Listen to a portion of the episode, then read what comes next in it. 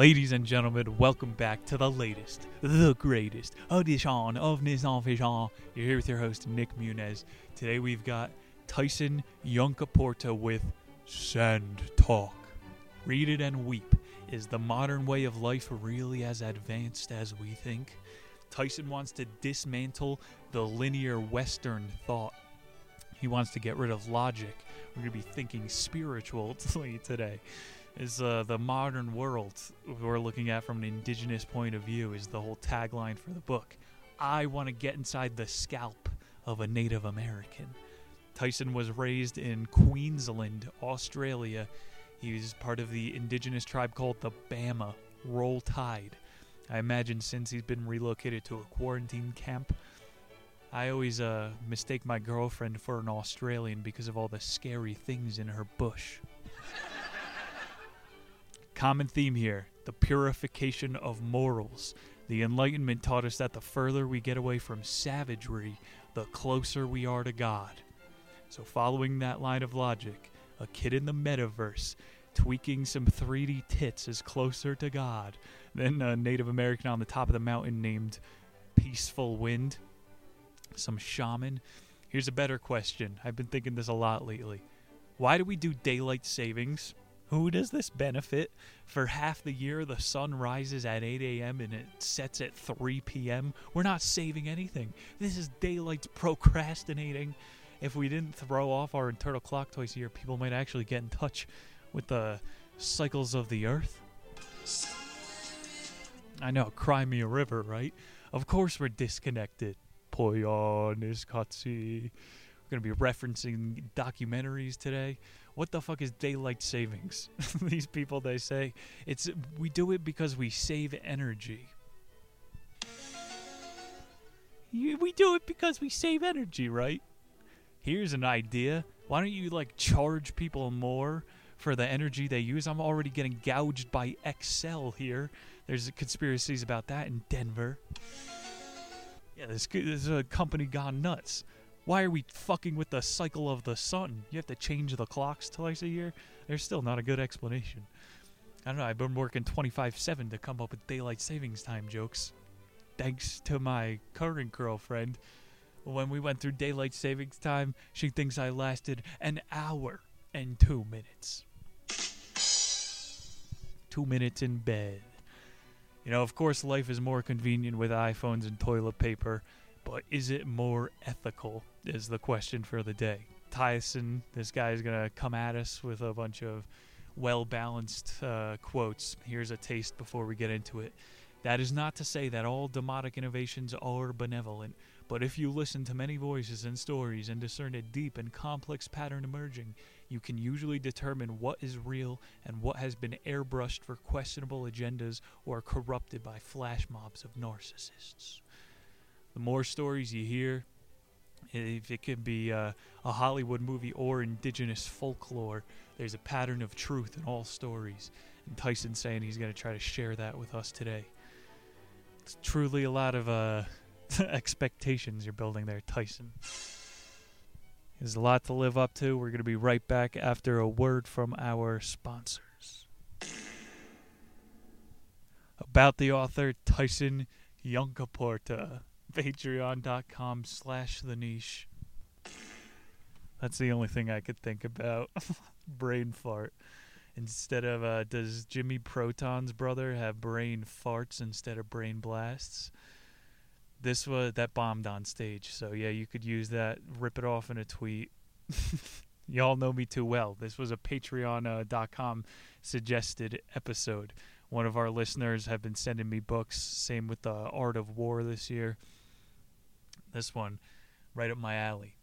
Subscribe over there, one doll hair, and we're doing crazy things, hikes, meme videos on the top of the month. There's really nothing about Tyson online. He's been living on a reservation half his life. His LinkedIn says he's an author, academic, educator, indigenous thinker, maker, traditional woodcarver, Arctic critic, researcher, poet. What a douche. It's a good book. Aboriginal, you know. The uh, it'd be funny if the Aboriginals had their own LinkedIn. The spear maker wants to connect with the Atlatl Guild. Crushing Native American humor, much like the Oregon Trail. Crushing. He's now a lecturer in Victoria. Fun fact Australia's biggest export is boomerangs. It's also their biggest import. Boomerangs come back. All right, we'll be back after another word from our sponsors. Chapter 1 Sand Talk, the Porcupine, and the Paleo Mind. Started with a quote from Tyson. I don't know why Stephen Hawking and others have worried about super intelligent beings from other planets coming here and using their advanced knowledge to do the world what industrial civilization has already done. Civilization. We are the aliens. I do this frequently. Go around your town, pretend that phones are alien technology. We're already slaves to the fucking technology. Tyson is doubling down on this unproven claim that humans only use part of their brains. He's saying you outsource it to your phone. We obviously don't develop the full brain.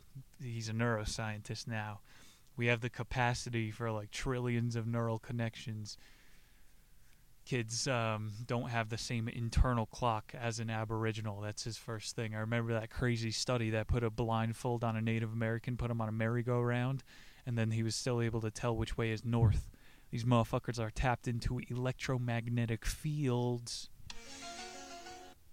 It's wild. Next quote Tyson says In Aboriginal Australia, our elders tell us stories, ancient narratives to show us that if you don't move with the land, the land will move you. That's what that sounds like right there. If you don't move with the land, the land will move you. I'm looking for another quote here. Yeah, that one sucked. Time is moving on without you regardless. The stories that define our thinking today describe an eternal battle between good and evil springing from an originating act of sin. Yeah, original sin. That's why we have to get baptized and our dick skin cut off. But these terms are just metaphors for something more difficult to explain a relatively recent demand that simplicity and order be imposed upon the complexity of creation. It's a pretty deep quote to put in three words. Order is neutral. You could use the original sin to make people nervous and shame and guilty all the time, but order is neutral. So, like that other fucking Stephen Hawking. I don't know. I'm not going to link those two points. Let's keep moving along. What are the odds that God looks exactly like um some fucking white grandfather was one of his points. I think that God is a hot chick. If God could take any form in the world of giant tits, Tyson goes on to say, every civilization convinces themselves that they have it right. We've read this in every single book. Books are fucking repetitive. We are different from the oligarchs of the past. yeah, but the modern ones end up in democide. It's pretty cool to have different tribes. Also, that quote, he was going uh, oversimplifying good and bad in order. if we're going to lo- go quick, we're going to lose a lot of context. Of, of course, there's a bigger order in the universe. It's deeper than good bad. Look at the chocolate chip aisle. They're semi sweet. That's the best one, right? Uh, I don't know. When you think in terms of black and white, some philosophers say your IQ drops by 15 points immediately. Tyson is telling us that that's all it is. yeah, natives are dumb because they don't have Grubhub and Wi Fi, but we're smart. much more intense. Tyson says there's a pattern to the universe and everything in it, and there are knowledge systems and traditions that follow this pattern to maintain balance, to keep them temptations of narcissism in check. Being removed from nature will get a motherfucker overconfident. You think nothing can kill you. Late chapter here, he's going deep on how speech is an imperfect form of communication. Visual people aren't as good at speech. They can draw and express themselves in different ways, which is the whole point of sand talk. They draw mandalas. So at the end of every chapter, there's this symbol that summarizes what he was talking about. Roman cultures, he's saying, they had a ranking system where you didn't even need to see or talk to people to know how high they were. It was called the gall system, the gall on these people. Had this other joke that didn't go well. What is the gallbladder? I know I have a bladder. Is the gallbladder just this really irritated? Oh, it's a little bit too warm in here. the gallbladder. Come on. That shit's hilarious. Anyway, the gall system for the Romans, it was if you had short hair, then you were a fucking plebe. And that's why Caesar had that dopey ass bowl haircut. They had this like uh, mustache coat as well. yeah, we still have this in the military.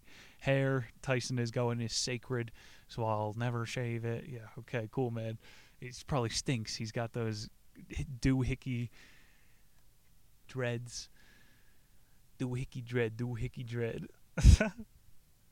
End of the chapter, he drew the indigenous symbol for knowledge and it's somehow the same in most figure based languages. It was a circle with five prongs coming off of it, kind of looks like a setting sun or a hand, very crude. And it's just weird. He went on for a while. The intuitive, like, uh, thing of drawing brings all the Indians to this same conclusion. We learned that Word Freak book they all played Parcheesi together. You don't need to learn a certain language to play that fucking game. He says one man tried going in a straight line many thousands of years ago and was called Wamba, crazy, and punished for being thrown into the sky.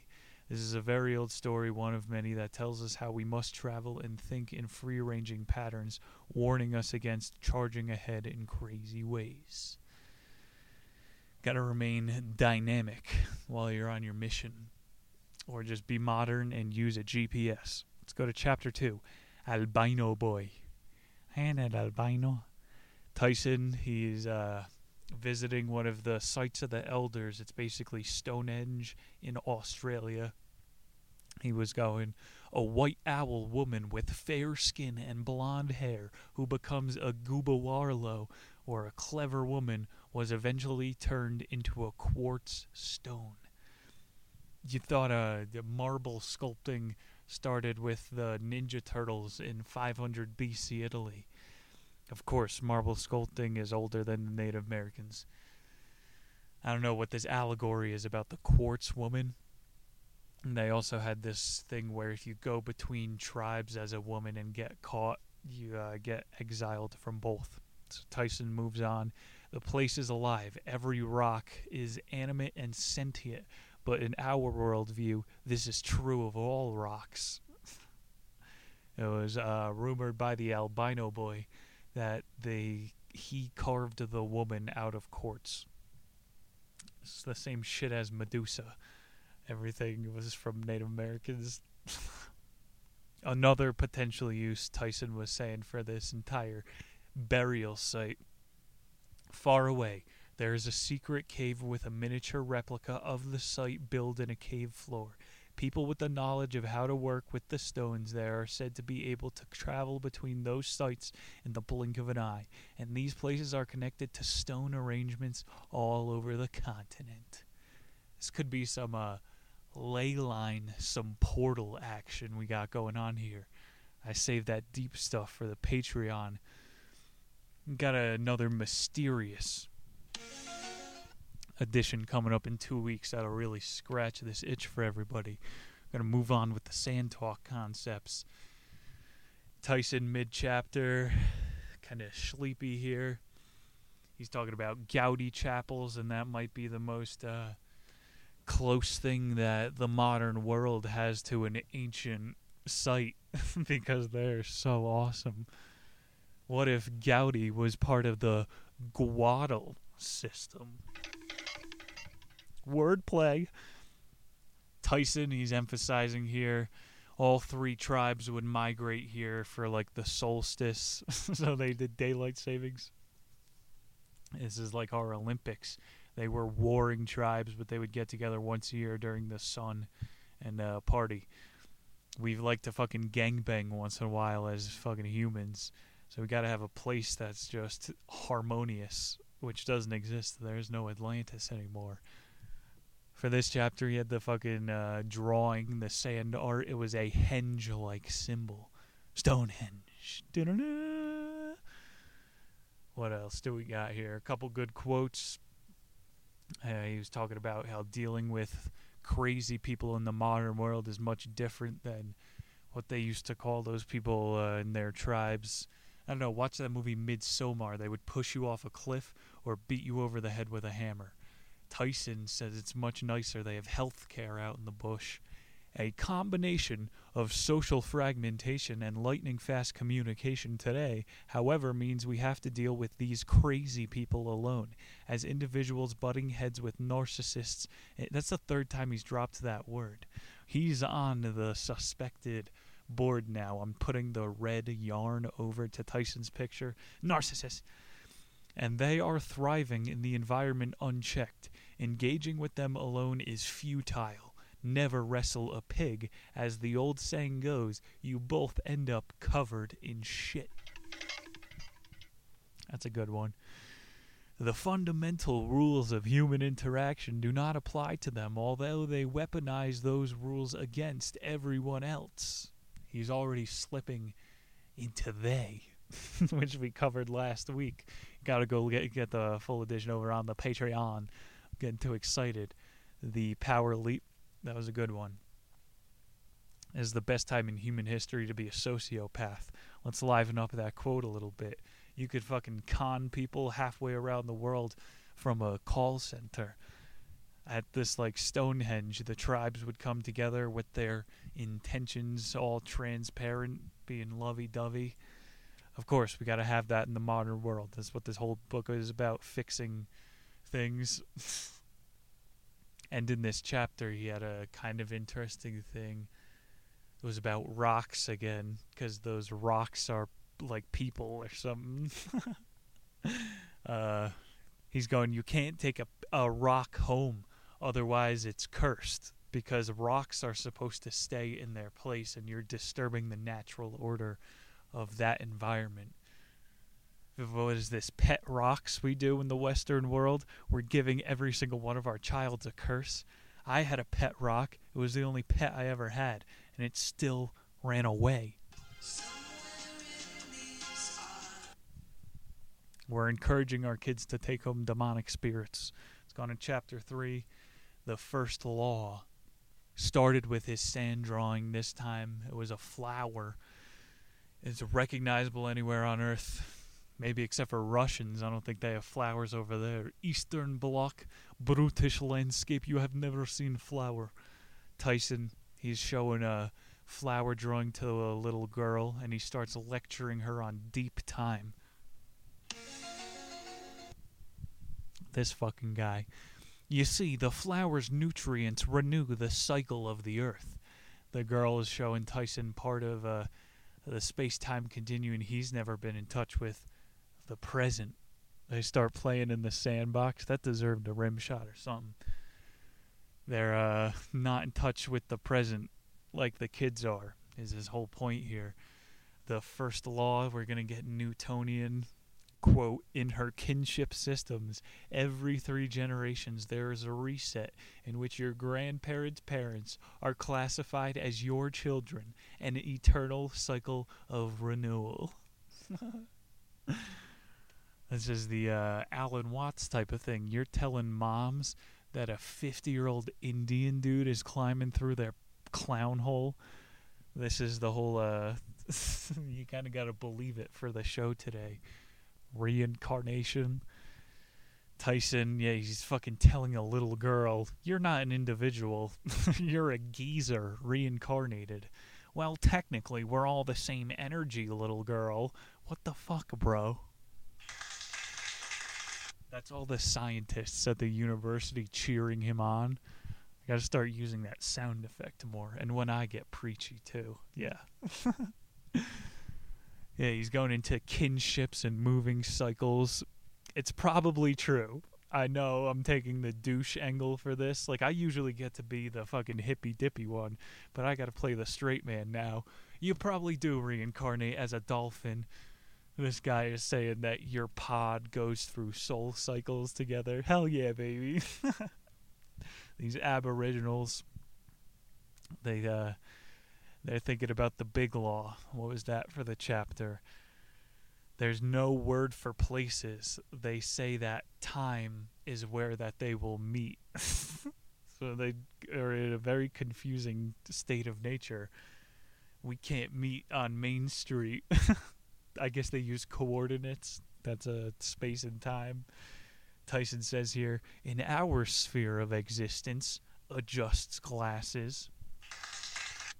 In our sphere of existence, time does not go in a straight line, and it is as tangible as the ground we stand on. Time isn't straight. time is everything. I don't know why he's saying the earth is flat, a sphere of existence. This guy is on the fringe. I did like the book. He's using all the same appeals to authority that like a a NASA scientist would. That's why I made the comparison here. It's whatever the tribe elder said. You know, that is what makes it true because he said so. So if I wanted to meet you on the moon, I would have to give you a fucking time because places don't exist. What is this? the first law, uh, Newton was going that uh, laws, uh, objects in motion stay in motion. Entropy, that's what all these fucking scientists get off on. In Tyson's language. I don't know. Is there a ancient equation for force equals mass times acceleration? Math is the only truth in the universe. End the episode. End in chapter three. Uh, is the kind of stuff that only makes sense if you're on psychedelics. Quote, it's a long one, I'm inhaling. Every time you meet someone and establish your relationship to each other, you are bringing together multiple universes. There is no way to be an outside observer of this system. You have to place yourself within it in order to see three dimensions, and you must move around and connect within it in order to see multiple other dimensions. From the outside, it is just a flat image. I'll receive my theoretical physics award at Harvard now. The out from the outside it's a flat image, so it is flat. Here's an example. If someone convinces you that you signed away your soul, what's the difference? He's talking about placing yourself within the dimension of the observer. Like if you're living as if you already sold your soul, there is no difference. Nobody fucking occupies the same worldview. So we're all having different experiences. It's getting too psychedelic. Scientists call this the uncertainty principle. Yeah, who's that guy uh, with the cat in the box? Fucking Schrodinger. The uncertainty principle. That's what Tyson decided to end the chapter on. It's a classic author cop out. we can't tell if the cat is alive or dead until we open the box. Erwin, Mr. Schrodinger, here's an idea. Shake the box and listen to it. There's other ways to find out if the cat is alive. It's not that the cat ceases to exist in this dimension. What the fuck? This is the highest level of physics and thought in the academic world we have. We don't know if the cat is in the box. Come get your Nobel Prize. Trust the science. Go to chapter four. What was that one called? First Law. Yeah, the drawing was uh, him talking to that little girl about the flower. Lines in the sand. Tyson, chapter four. He's in New South Wales. I farted. I don't know if you just heard that this uh, New South Wales. It's actually in the same province as Sydney, which is in the Opera House, which is where I want to fart so I can hear this. Damn, I was able to hit the soundboard as a punchline. We're getting there fast. Tyson, big quote to start this one. In the sand, I draw lines to represent the scene laid out before us across the lagoon and beyond. The three lines representing the, liver, the river Ah, the old diseased, ah, the old disused railway bridge and the newer highway bridge. But you can't really understand those unless you understand the different eras and economies that used each of them as part of a supply chain. Fucking, I'm ending the quote. it's a long way to go for supply chain. That's the excuse for everything. Why is every Ozo coffee, everything, even fucking Starbucks and Dunkin' are closed? Because of the supply chain. It's the, the lobby. You could still go give them your money through the drive through. Uh, yeah, more long quotes. Location, location, location. That's kind of his point for this chapter here. Economies. I don't know. When I grew up, we would go to Indian flea markets that's the closest I could relate these two things economies and the Indians. they were on like interstate highways. You would pull over, there'd be all these dope rugs that smelled like cigarettes. Some people have never been to one, so I'm going to go talk about these for as long as I want. they would fill up your car with buffalo oil. Like I grew up in New Jersey, we would cross over into Pennsylvania to see the the janky ass uh, alligator museums go shoot 50 cal Berettas. At these goddamn flea markets, you could buy tomahawks. You get your throwing stars. You get butterfly knives. You get your hidden blades. You get your bows, your arrows, your Bowie knives. This shit was. I need to travel deep into the Arapaho and the Ute National Forest to try to find some more of these.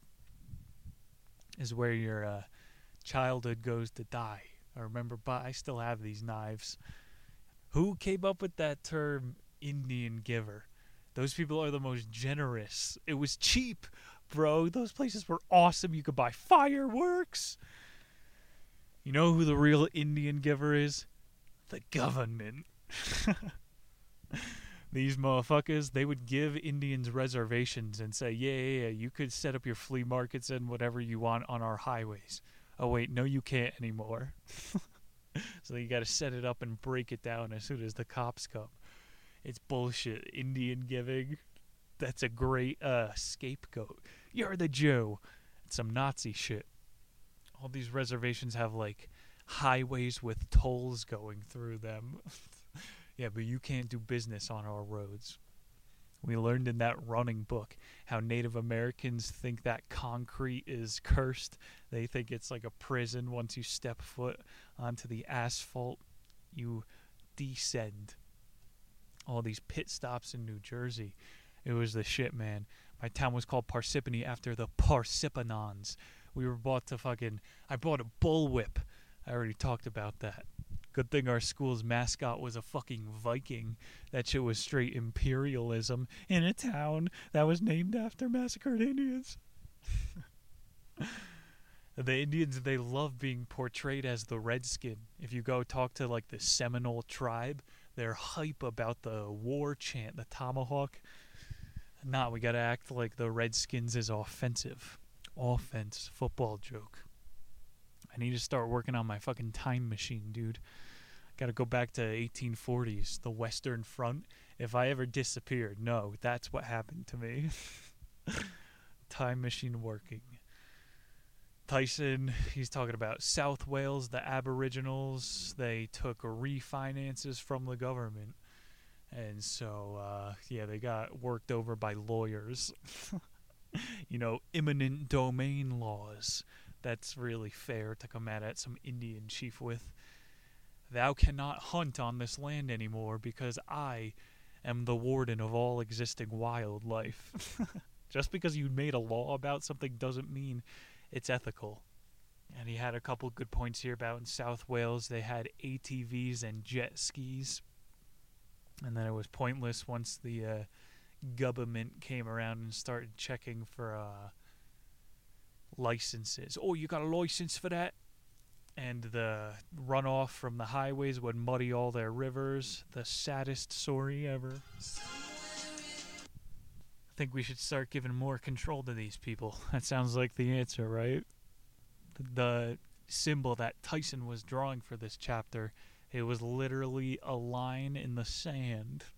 it was a lightning bolt. but he was like, "This is our line in the sand." Yeah, man, go watch those old uh, documentaries to sum up all these points. The third one kind of stinks, but it's still uh, got audio by Philip Glass. He does all the piano. It's sad. I don't know, man. One day our cities are going to be abandoned, just like he portrays in all those things. That Native American Stonehenge, it's still an active ground. We don't, I don't know, what's our oldest city? Probably like Beijing or something like that, and it's nowhere near as old as these natives. You could take your road somewhere else. What does it bring us? Alcoholism? I don't know. Get your, uh, go watch Baraka and all those other documentaries and buy your microscopy swabs from ya boy. Chapter 5 Romanticizing the Stone Age. I've just bought up some of my favorite cinema, and this chapter kind of sucks as I overview it. Philip Glass was a legend. You know who else is a legend? Werner Herzog. And my favorite documentary of his is Happy People. This is about Shia LaBeouf playing a penguin, and he goes on the road with Jon Heder, and they go to a surfing competition. Wait, wait, wait. That was Happy Feet. Fuck, no, that was Surfs Up. Happy Feet was like the Robin Williams one where he's a dancing fucking penguin. Happy People, this was pretty good. It's about professional trappers off grid in Russia it was some wild story about the Soviet Union at the end of the Cold War. They just dropped off a uh, bunch of people into the woods. It's this area called the Taiga. It's the size of America and it's in the middle of Russia and it was completely uninhabited by humans. Fucking gotta take a sip of something here. My mouth is watering at the a United States sized untouched swath of land. They gave these men chainsaws. Why, you thought that you would come back in a year and that everything would be deforested? These men use what they need. And they told them, dropped them off in like October. They said, December, we're going to come back and give you rations. Nobody came back. A lot of the men did die and then you got twice as much land. They were given five square miles, so you had at least ten with the amount of men that were dropping dead. No rations, only the real guys made it. Complete test of uh, craftsmanship and engineering. To clap for myself because I don't have any quotes or jokes lined up. Uh, yeah, so they talked about seasonal depression. That's why it was called Happy People and so these people would have like their own hibernation period that's part of humans you actually do need to rest for part of the year two weeks during the holidays isn't exactly enough the chainsaw was the thing i was trying to bring up that was the most liberating tool for these guys they were able to willingly come back some of the men did escape but then when they had the chainsaw they started bringing their wives into the taiga and so they were making skis with the chainsaws and shit. It's a wild documentary. How many fucking moose meese do you think you could take on if you had a chainsaw? Dude, you don't need a gun or anything. Chainsaw is dope. You could do the work of 10 men. I don't know, you would think like seriously this place would look like shit, but with the Native American cultures overall, the most unattractive quality is greed we learned about this, or we're doing some more of the Anasazi on the Patreon page, deeper, mysterious tribes. But all these motherfuckers be thinking that greed is the most unattractive. You get excommunicated if you take more than you need. And the Taiga, they're not living tooth and nail. They always keep at least a winter's worth of onions and some other root it was in their cellar. Some onions. These people smell like babushka. Yeah. Uh, they wore funny ass clothes too. was coming up. Uh, I remember there was just like a kid in a blazer. It was a business blazer, and he was in a canoe fishing. Didn't matter to them. They're wearing uh, the Browns Super Bowl win T-shirts. It'll never happen. You could take a man off his plot, but you can't take the plot out of a man. Hmm, always plotting. I'm going to end it on that high note. Let's go to chapter 6 Lemonade for Headaches. Tyson talking about duck hunting in this chapter. I once fucking saw a lake. I don't know if I have any videos I could chop in. Fuck no. This is the middle of a YouTube video. Uh, there were 10,000 geese going over Lake Wanaka. I call it Lake Wakanda. It's fucking beautiful. Look it up. It's a uh, wildlife like sanctuary. It's just a point that all of them come to. It was weird. 10,000 geese. You've never seen it. It was loud. Fowl season, hunting wise, in Colorado, 40 days long. Good thing that there's an infestation of fucking Thanksgiving turkeys everywhere. My mouth is watering every time I see a flock go overhead. It's an infestation. What is with these weird daylight savings? You only have 40 days to hunt. Hurry. We fucking massacre these animals in short ass periods of time. Is that really the most efficient way to control nature? I don't know, man. I've been thinking about this a lot recently. We have a fucking prairie dog infestation, especially in lowland Colorado, and some of the prairie dogs like bite people. Uh, they're aggressive, bro. I'm gonna open a restaurant called Prairie Dogs, and it's just hot dogs made of prairie dog meat. That's fucking delicious, right? I'm gonna put guacamole on it. Might as well call it guac dogs. Baby hot dogs are fucking awesome, and I'm gonna go harvest prairie dog meat. My point is the fucking obscurity of these hunting laws. They trained ferrets in Colorado to go out and kill prairie dogs. We let the populations get out of control and then massacre them with wild weasels. What is this? We read the coyote book. We gave them strychnine and they turned into zombie coyotes. We tried to carpet bomb the coyotes. like uh, bureaucracies are treating their cattle the same way. We're being herded into fucking mass casualty through lab outbreaks. Yeah, I know I just jumped to the shark, but what the fuck are all these rituals? In a way, farmers are doing more to accelerate the demise of humanity than hunters are. I'm taking a stand against the vegan YouTube commenters here. What the fuck? farmers are more dishonest than hunters. The animals out in the wild, they got a fair chance at survival. You versus me, motherfucker. Animals on a farm, oh, I eat from old McDonald farmer every single day. And then one day, he lines up a piston to my brain. This fucking farmers are psychotic. Hunters are out there on a fair playing field. vegans should be mad at uh you're lying to your cow you know the animals have emotions too that's a real ass story. We're training weasels to kill prairie dogs. We got the coliseum of marsupials out there vegans. Why don't you take a stand for that? Nah steak is evil. Crackpot fucking legislation out here. I don't know man. Why don't we just hire somebody? I would gladly go out there with a 22 rifle and pop prairie dog heads all day.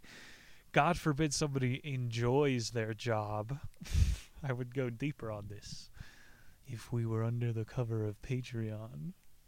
The fact that one agency thinks it can control all of nature should be enough evidence that uh, these fucks think they're God.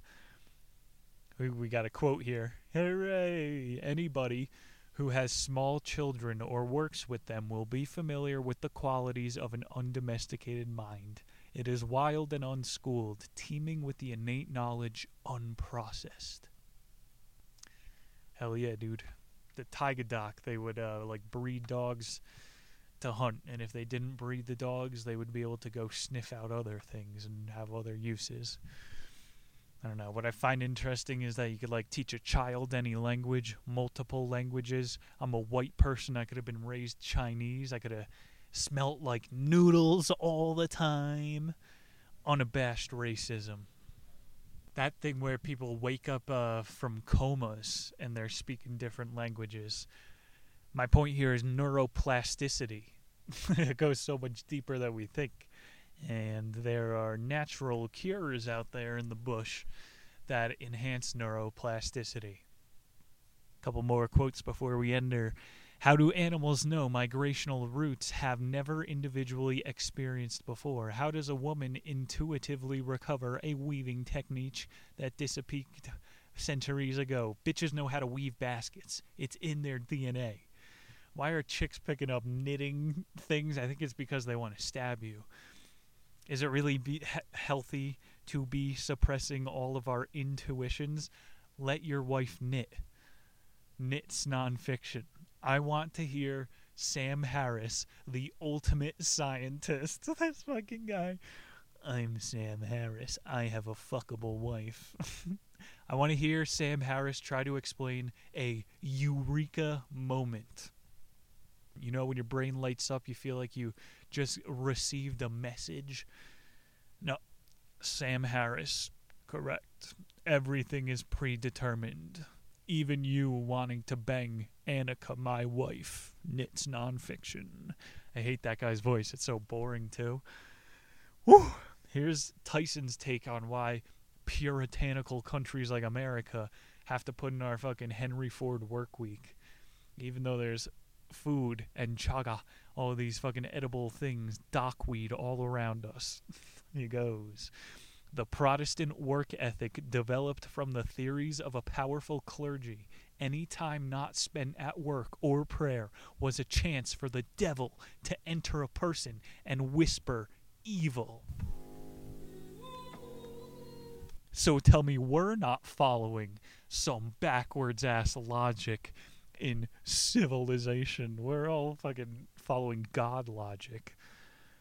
What's that saying? Idle hands are the devil's plaything? That's bullshit. like, it's when you're idle that your mind expands. I'm heavily considering subsisting off of prairie dog meat. You can hear my voice living in an old fucking barn.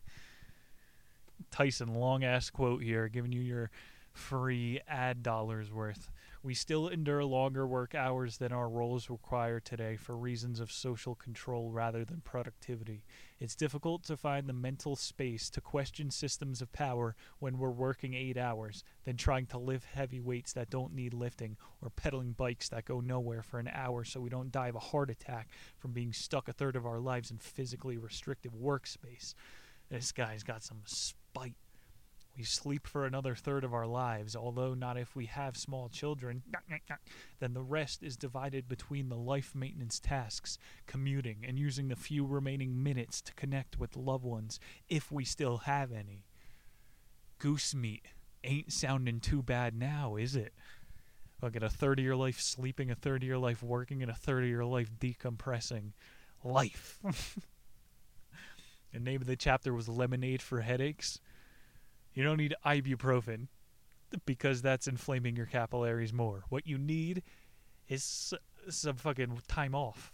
The two weeks, a winter, that hibernationary period we were talking about. Work is overloading everybody. Have some fucking lemonade. Come over to my place for prairie dog meat. That's going to end it. Go to chapter 7, second to last. Immovable meets irresistible clearly. We got two ways of life here that aren't symbiotic the natural way and the new way. Who is going to budge? The Oregon Trail. That answers that. Tyson says every action has an equal and opposite reaction.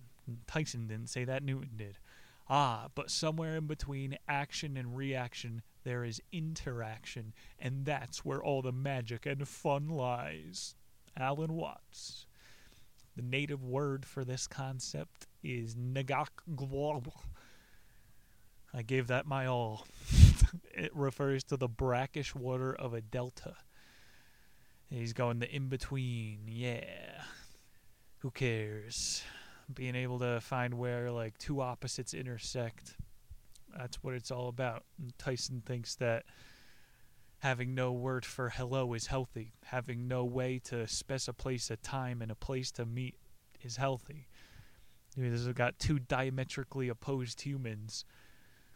Of course, everybody has parts of both, but uh, he's saying we are the aliens. He's putting us in the crazy box now.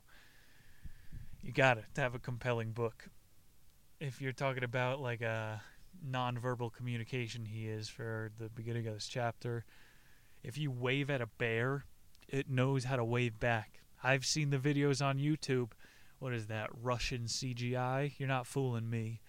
Language is intuitive. That's why I bought up all that coma shit before. It was to bring up the mood. You got to uh you got to get it moving. Bears, you got to keep waving to bears, feeding them honey. I'm not going to buy a bear box. It's kind of an outdoor episode. If you want to camp in this state, you're supposed to buy this special canister for $70 to keep your I'll get eaten by the bear. Okay, let me take the risk. $70. Fuck off. Bears, nonverbal communication. I watched the new Sunny season recently. Came out like three months ago. Still worth it. Uh, it wasn't that good. Nothing's as good as it used to be, dude. I'm only 25 and it all stinks. it only gets better. Um, the new season. Charlie Day, he could speak Gaelic when he's drunk. Yeah, that's funny and all. I feel like uh, Dennis's methods of seduction. That shit is pretty hilarious. And he was saying that the way that you uh, get laid with a millennial is you repeat their neurosynapses, all that shit we were talking about before. He was saying um, what this chick was going, yeah, we just need to destroy the patriarchy. You know what? We need to destroy the patriarchy. People love to be uh, echoed back what they just said. Tyson said, he's going, uh, changes and transformations occur this way. Dynamic systems of culture, even languages, evolve over time through these interactions. Yeah, so who's going to come to who? Should we have to learn how to draw in the sand? Or can they take phonics and all this stuff we already have laid out for them? Why do we have to live together? That's a better question, Tyson. Separation is bad. Oh, separate societies. That's racist. We could have the strongest communes that we want, and it doesn't have to be based on Karl Marx's communist economic model. Another dingus way to end the chapter up here. Something I did like from this book was he said the Aboriginals should do their own Brexit. Fuck yeah, bro. Why don't the Indians, they already have their reservations. Fortify. Put up mines along the perimeter. Set up an iron dome defense system for aerial attacks. And secede. Everyone on Earth should do a Brexit. we would be unstoppable. Chapter 8, the final one. Which way? I really talk like that. Which way would whey taste best? I stopped drinking whey. I was taking it every day for like six months, and my pee was getting thick. they say your kidneys shut down. You can laugh at my pain, it's okay. This is what I sounded like peeing.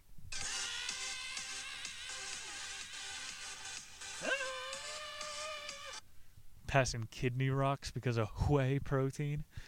Tyson's got a quote to start this one out for us.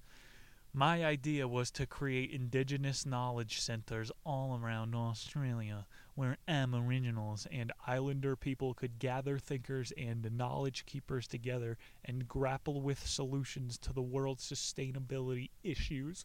Oh, he's such a good person! It's the end of the book. It's time to save the planet. Here's a more fun recommendation than fucking Australian government. Go watch Field Days on YouTube. You ever uh, heard of these guys? There's all these Australian crocodile Dundees out there with a million followers on YouTube. That one, uh, yeah, Field Days is a good one. He's pretty authentic. He's obviously an alcoholic, but it's funny. He spends a night in a raft and all that type of shit. And he fucking like went to Taiwan during all of their Australian authoritarianism. He got a Taiwanese wife. He's the king of killing mud crabs. It's a good watch. And then there's the hype king. That guy's young blood. It's funny shit, bro. He's got hot chicks in bikinis and drones going up while they hunt lobsters. That's what you should be doing with your life. I mean, what the fuck is. Yes. We're going to read some good uh, books about maximizing your life. But real. Tyson, he's talking about uh, some more bullshit. What if Tyson started a YouTube channel? It would be indigenous people eating human hearts. The final stand mandala for the book. It was a paw in a circle. Kind of like how we started a circle with a paw coming out. And he's saying this one is supposed to symbolize our furry friends. All of the foxkin, all of the furries. if we kill all of the bears, then there's too many deers. If we kill all the deers, there's no grass. You know, all the basic, if a mouse ate a cookie, it's symbiosis.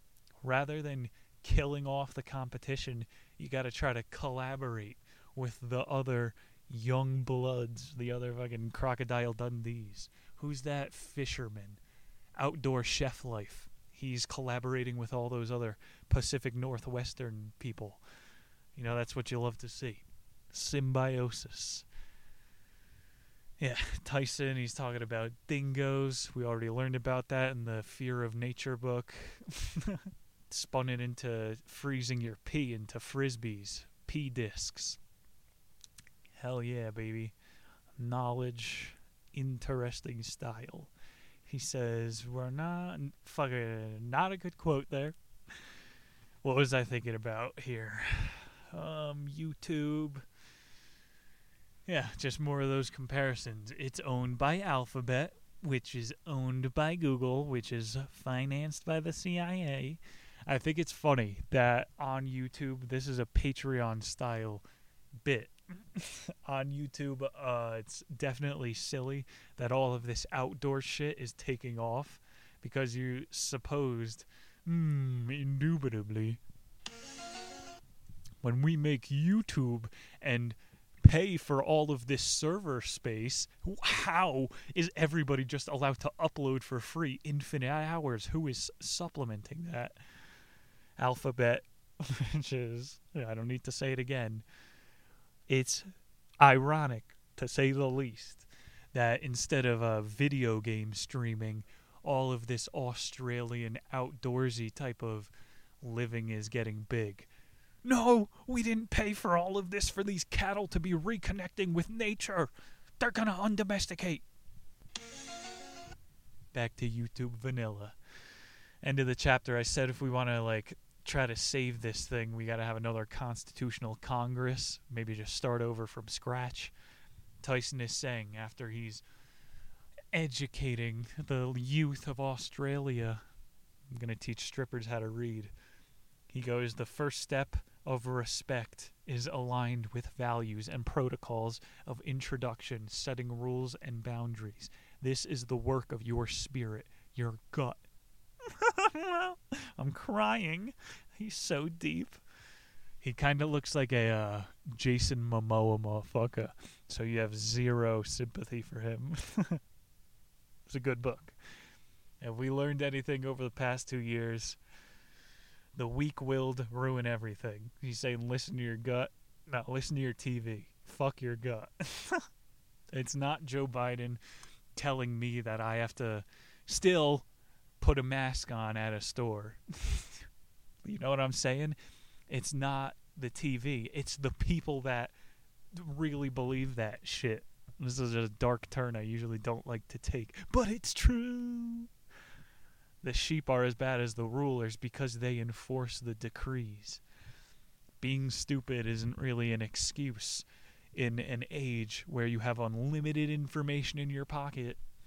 You know, if the fucking game warden wants to wait for a mass call, maybe it's uh, in your own hands to get outside of the thinning herd. I don't know. I'm not saying hunt down your own pro. Never mind. Tyson is always like saying the same thing essentially. Let's get prepared before things get out of hand. It's true. Democide, as I said in the first chapter. Which way? Immovable force meets unstoppable object. Immovable, no, no, no. Unstoppable force always wins. Hands down. Because immovable object can be obliterated. If a comet comes towards a mountain, the force always wins. We know after fucking 200 pages of this pseudoscience, it's a good book. Separate supply lines are the fix. Like he's saying, we gotta separate it so not too many people die. Uh, yeah, Canada taught us a thing or two. Let's start by uh, running everybody off the road who has a coexist bumper sticker. That shit is annoying. He says, My hope is that every day we can find law under the one law of the land. Shut up. That'll really bring us together. Let's start running these fucking hippies off the road.